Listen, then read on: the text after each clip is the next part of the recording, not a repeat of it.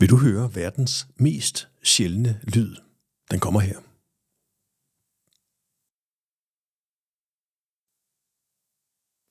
Fik du den?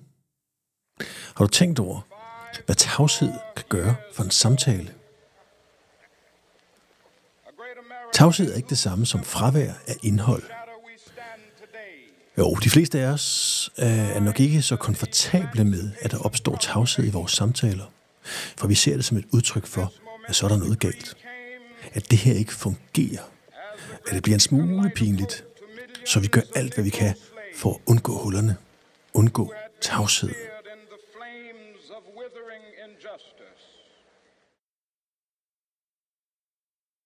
Men tavshed har nogle store styrker. Det er ligesom med lys og mørke.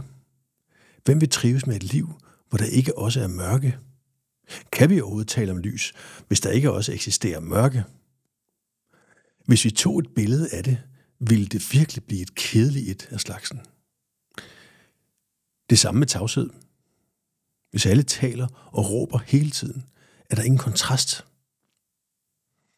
En dygtig taler, tag for eksempel Obama eller Martin Luther King, er nogle af talens mestre. Læg mærke til, hvordan de bruger tavsheden. For den kan bruges som afsæt til det vigtige, man gerne vil sige. Og så inviterer den også andre til at byde ind, uden at de skal afbryde. Dengang jeg gik i gymnasiet, lærte vores lærer i oldtidskundskab os om horror vacui, altså frygten for det tomme rum. Det handlede om, at man i oldtiden udsmykkede for eksempel vaser og vægge mest muligt, fordi man var bange for det tomme rum.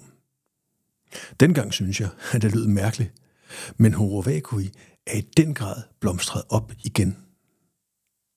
Prøv at lægge mærke til det.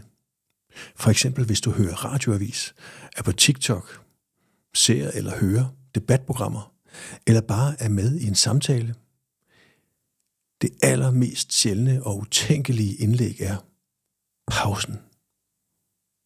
Fraværet af at tale og, og af billeder og af lyd. For det er den vildeste luksus, ingen længere hverken tilbyder eller bliver tilbudt. Så kære du, lad mig tilbyde dig en helt særlig og sjælden oplevelse. Er du klar? I have a dream.